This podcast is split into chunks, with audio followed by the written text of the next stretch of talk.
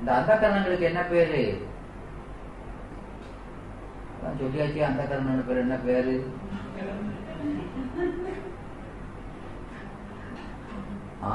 அகப்புறக்கருவி. அதுக்கு என்ன பேரு? அகப்புறக்கருவிகள். எனவே இந்த மனம் புறக்கருவி எது? பொறிகள். நாம் புற விடைங்கிற அறிவு தானே. எனவே அது கூடயும் போவோம், உள்ளேயும் போவோம், வெளியையும் போவோம். எது போல? காக்கையின் விழி போல. காக்கையின் விழி போல. காக்கைக்கு 2 கண்ணு, விழி எத்தனை? 1. இங்க காக்கா பிடிப்பாங்களா? சொல்லுவாங்களா? அங்க நிறைய பிடிப்பாங்க. இங்க காக்கா பிடிக்க மாட்டாங்க, இங்க சுட மாட்டாங்க. ஏன்னா காக்கா தேவை. காக்கா பிடிக்கிறது, காக்கா பிடிக்கிறதுன்னா அங்க அதுக்கு அர்த்தம் வேற.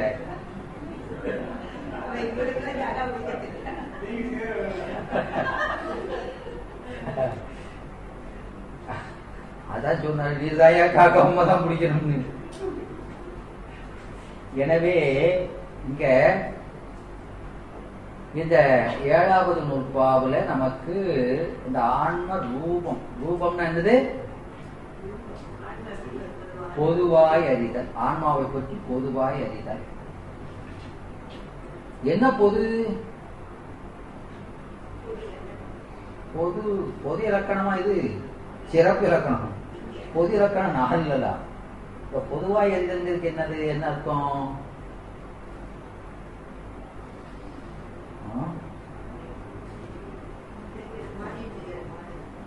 ரூபம்னா பொதுன்னு சொல்லிட்டோம். அதுக்கு என்ன அர்த்தம்?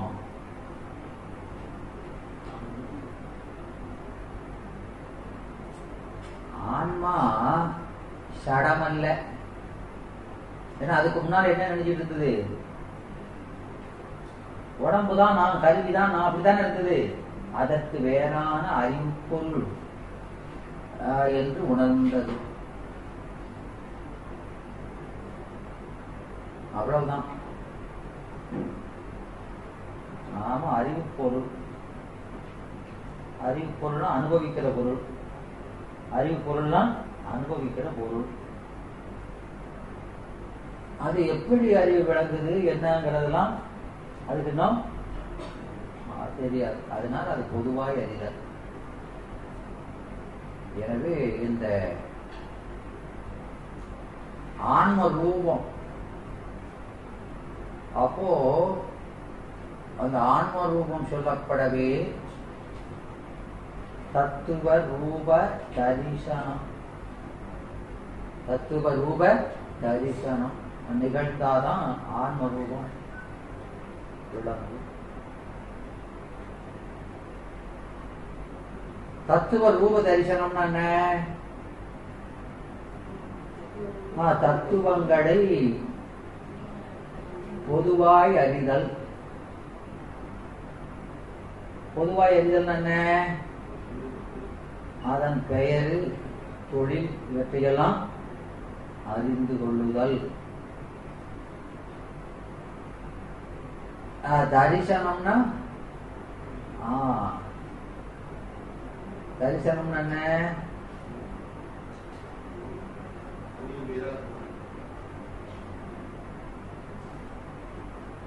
நாலாம் நுட்பாவை சொல்றாரா இல்லையா? அந்த கரணங்களை பற்றி சொல்லுவோம். அவைதான் பிரகாசமாயின்றே அப்பிரகாசமாய் நிற்கலாம். அந்த பிரகாசம் அப்பிரகாசம் என்ற சொல் எதை உணர்த்துகிறதுங்க?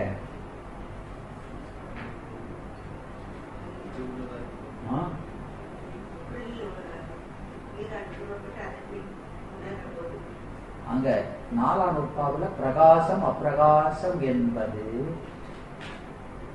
பிரகாசம் என்பது அறிவுடைய பொருள் போல தோன்றி ஆனா உண்மையில அறிவில்லாதது என்பதை உணர்த்துகிறது. இந்த பிரகாசம் அப்பிரகாசம் என்பது அறிவு உண்மை இன்மையை குறித்தது. ஏன்னா அந்த அந்த அந்தக்கரணங்களுக்கு அதனுடைய இயல்பை சொல்லும் பொழுது புத்தி நிச்சயிக்கு, சித்தம் சிந்திக்கு, மனம் பற்றுது.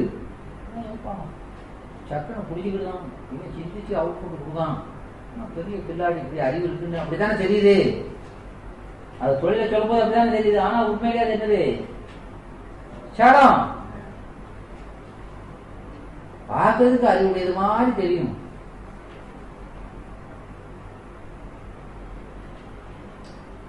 அதான் அறிவு பேர் தான் என்னது?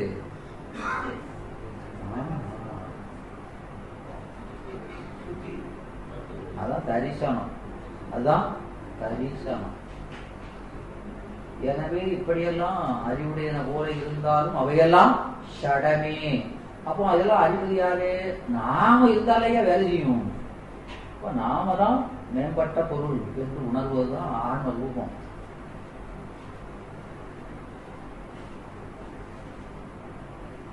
எனவே இங்க நமக்கு ஏழாம் நூற்பாவில் ஆன்ம ரூபம் உணர்த்தியாச்சு அப்படின்னா அடுத்த ஸ்டெப்பு எங்க போகணும்? ஒன்னாம் கிளாஸ் படிச்சு பாஸ் ஆயிட்டானா எங்க போகணும்? இரண்டாவது வகுப்பு போயிட வேண்டியதானே. அது மாதிரி ஆன்ம ரூபம் தெரிஞ்சாச்சுன்னா அடுத்தால என்ன தெரியணும்? இலக்கணம். ரூபம்னா தரிசனம். அதுக்கு என்ன பேரு? தரிசனம். பொதுவா எரிஞ்சாச்சுன்னா சிறப்பா அறியணும். அதான் தரிசனம், ஆன்ம தரிசனம். அதான் அடுத்த ஸ்டெப்பு. பொதுவா அறிஞ்சாச்சுன்னா சிறப்பா அறியணும். அதான் தரிசனம். அப்போ எட்டாம் நுட்பா எதை சொல்லுது? தரிசனம் சொல்வது. அதனால பாதையை சூக்கரேசி பெறப்படுகிறது. அப்போ இந்த ஆன்மா தரிசிக்க தன்னை தரிசிக்கிறது அப்படின்னா தானே தன்னைத்தானே பார்க்க முடியுமா? உங்களை நீங்க பார்த்துருக்கீங்களாமா? பாத்தீங்களா? பாக்கலையா? என்னமா பாத்தடா?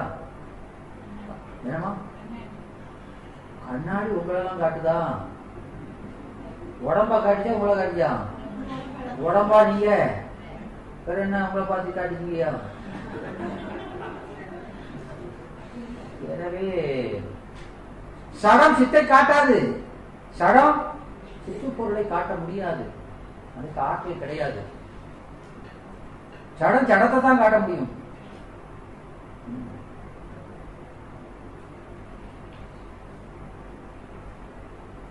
எனவே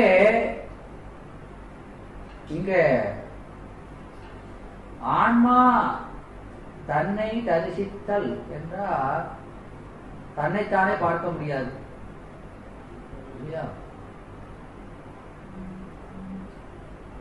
அப்போ யாரு சொல்லணும்? ஒருத்த தரிசிப்பிக்கணும், ஒருத்த அவனை காட்டணும். எனவே யாரு காட்டுவா? ஆன்மாவுக்கு காட்டணும்னா யாரு காட்டுவா?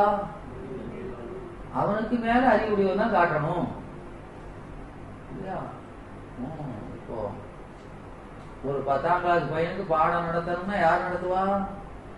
8ஆம் கிளாஸ் பையனை கூப்பிட முடியுமா? யாரு யார் நடத்துவா? அதோட மேல படிச்சவன், மெத்த படிச்சவன். அப்ப இவனோட உயர்ந்த அறிவுடைய பொருள் எது? பதிதான். வேற யாருக்கா? ஆன்மாவுக்கு மேல அறிவுடையது எது? பதி. எனவே அவன்தான் உணர்த்தணும். அவன்தான் ஆன்மாவை உணர்த்தணும், தரிசிப்பிக்கணும்.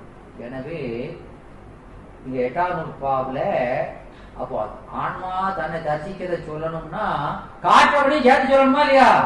எனவே அங்க சிவரூபத்தில் ஆன்ம தரிசனம்.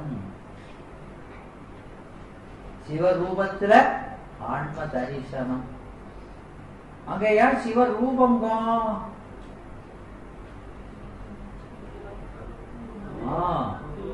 பொதுவா எழுதல் அதான் ரூபம். அப்ப அங்க சிவம் குருவாய் வந்து உணர்த்தினாலும் குருவாய் வந்து உணர்த்தினாலும்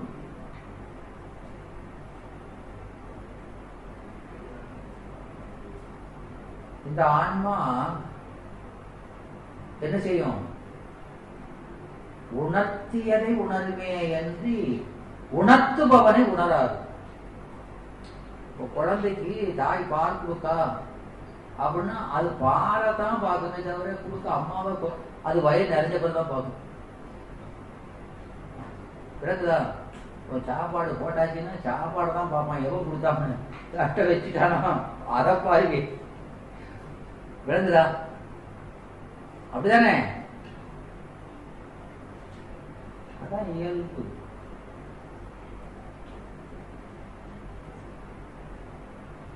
வயிறு நல்லா நிறைஞ்சிட்டுதான் யாரெல்லாம் இந்த வந்திருக்கா வகுப்புக்கு இன்னைக்கு யார் வரல அப்படின்னு அடுத்த பேச ஆரம்பிப்பான். இல்லை பசியோடு வந்தாச்சுன்னா முதல்ல என்னது அதை முடிச்சு மத சோலை அதுக்கப்புறம் தான். ஏன்னா அதெல்லாம் இயல்பு. விளங்குதா? அப்போ இந்த ஆன்மா இறைவன் உணர்த்தும் போது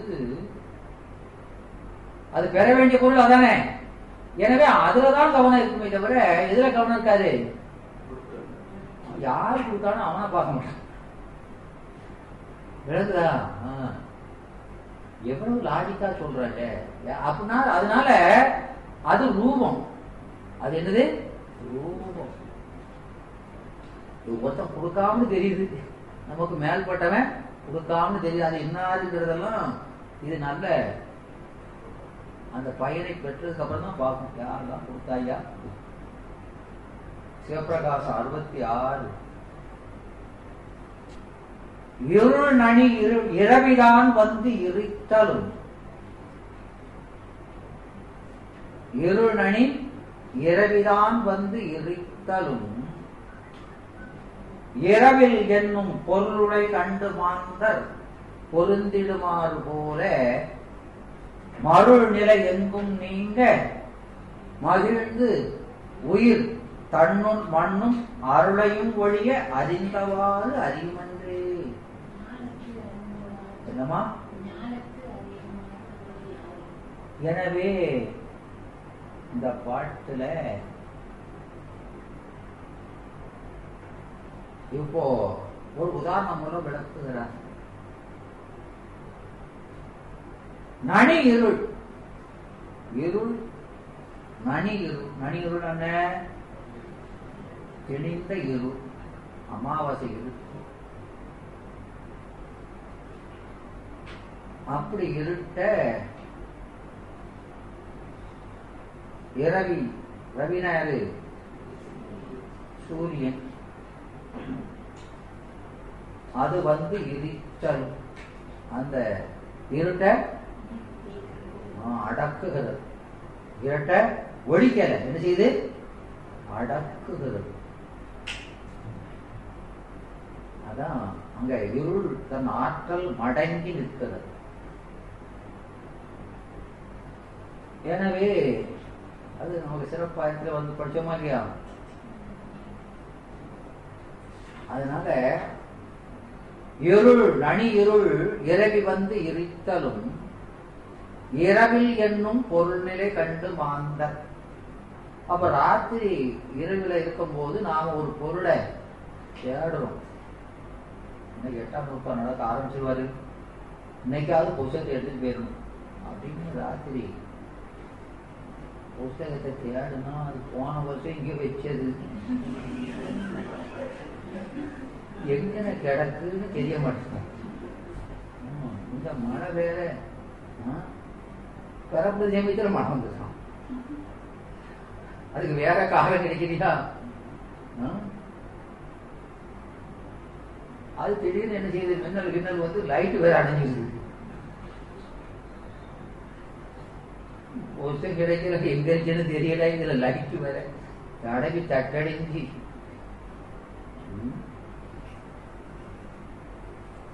அப்புறம்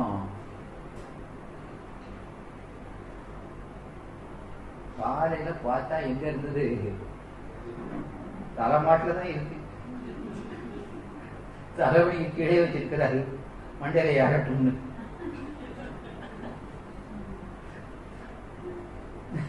வெட்ட சுருட்டா உள்ள இருக்கு பங்கலா இருக்கான்.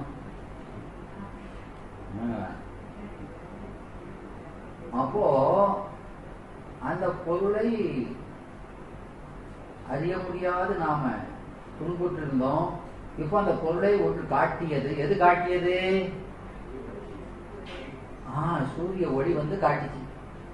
ஆனா அவரு நமது யுதிஷ்டர் தெரியுமா இல்லையா? அவர் தான் நம்மட்டி இருக்காரு. அவர் அதை எடுக்கும் போது என்ன சொல்றாரு? ஏப்பா நான் எடுத்துட்டேன். எடுக்கும் போது என்ன சொல்லி எடுத்தாரு? ஒரு விஷயத்த நான் எடுத்துட்டேன். இவரா எடுத்தாரு? இவர் எடுத்தாரு, நேரத்தை எடுக்க வேண்டியதானே. ஒருத்தன் காட்டினானே அந்த ஒளி, அவனுடைய உபகாரத்தை கம்ப்ளீட்டா மறந்தாச்சு.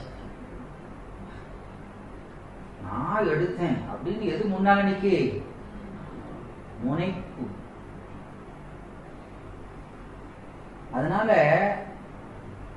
ஒன்றை காணும், ஒன்றை முந்தி அது அதுவாக காணும் அறிவுதான் அசத்து என்றார். நம்ம அறிவு எப்படிப்பட்டது? ஒரு நேரத்தில ஒரு பொறியின் துணை கொண்டு ஒரு பொருளை ஓரிடத்து ஓரளவு அறிந்து நிற்கும். அதனால அந்த அறிவு எப்படிப்பட்டது? அசத்து.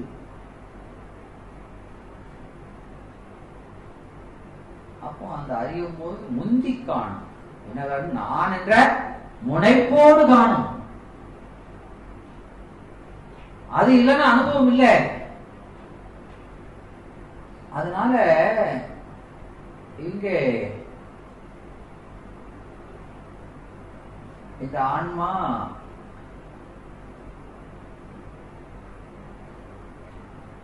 அந்த பொருளைக்கு எதை தேடியதோ அந்த பொருளை காண்பதுலதான் கருத்து இருந்தது. அவரை காட்டியவனை மறந்ததா இல்லையா? மறந்துதான் மறக்கலையா? மறந்ததோ அதை இயல்பு தானே. அது போலதான் இங்க நடக்கு. இங்க ஆன்மா தரிசிப்போம். யாரு? இறைவன். அப்போ அவன் எப்படி நமக்கு காட்டுனா என்ன சொன்னான் அப்படிங்கறதான் கருத்து இருந்தது தவிர யார் சொன்னான்னு அவன் முகத்தை பார்க்காது. அதனால எங்க 8ஆம் நூற்பாவில் என்ன சொல்றாரு? சிவரூபத்தில் ஆன்ம தரிசனம்.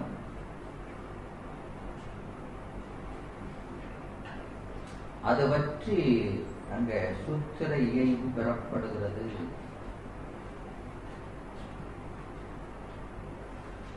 அப்புறம் இப்ப நாம முதல்ல அதிகார இயல்பு பார்த்தோம். அது என்ன பார்த்தோம்? ரெண்டு மாறுபட்ட பொருள்ல ஒரு பொருளுக்கு எப்படி அனுபவம் நிகழ்கிறது அந்த கேள்விக்கு பதில் சொல்றது. இப்ப சூத்திரத்துக்கு என்ன சொன்னோம்? 7ஆம் நூற்பாவில் ஆன்ம ரூபம் சொல்லியிருக்கிறாரு. அப்போ 8ஆம் நூற்பாவில் என்ன சொல்லணும்? அதுக்கு என்ன பேரு? முறைமை. அடுத்த ஸ்டெப்பு. அப்போ அந்த வருஷ பிரகாரம் பார்த்தா என்ன சொல்லணும்? ஆன்ம தரிசனம் சொல்லணும். அப்போ ஆன்ம தரிசனம் சொல்லும் போது தரிசிப்பவனையும் நம்ம சொல்லணும். அது யாருன்னா சிவம். அப்போ சிவரூபத்தில் ஆன்ம தரிசனம். இது எது? அது சூத்திர இயல்பு. அப்புறம் இப்போ 7ஆம் நூற்பாவில் ஆன்ம இலக்கணம் சொன்னாரு. அப்போ ஆன்ம இலக்கணம் சொன்னா அது யாருடைய இலக்கணம்? ஆன்ம இலக்கணம் அது யாருடைய? சாதிப்பவன் இலக்கணம். சாதனைகளை பொறுத்தவரை அது யாரு? ஆன்மா. சாதனைகள் அவன் யாரு? சாதிப்பவன். எனவே சாதிப்பவனுடைய இலக்கணம் சொல்லியிருக்கு. எனவே இங்க சாதிப்பவனை சொன்ன வழி அந்த சாதிப்பவனுக்கு சாதனம் எது? சாதிப்பவனுக்கு சாதனம் எது?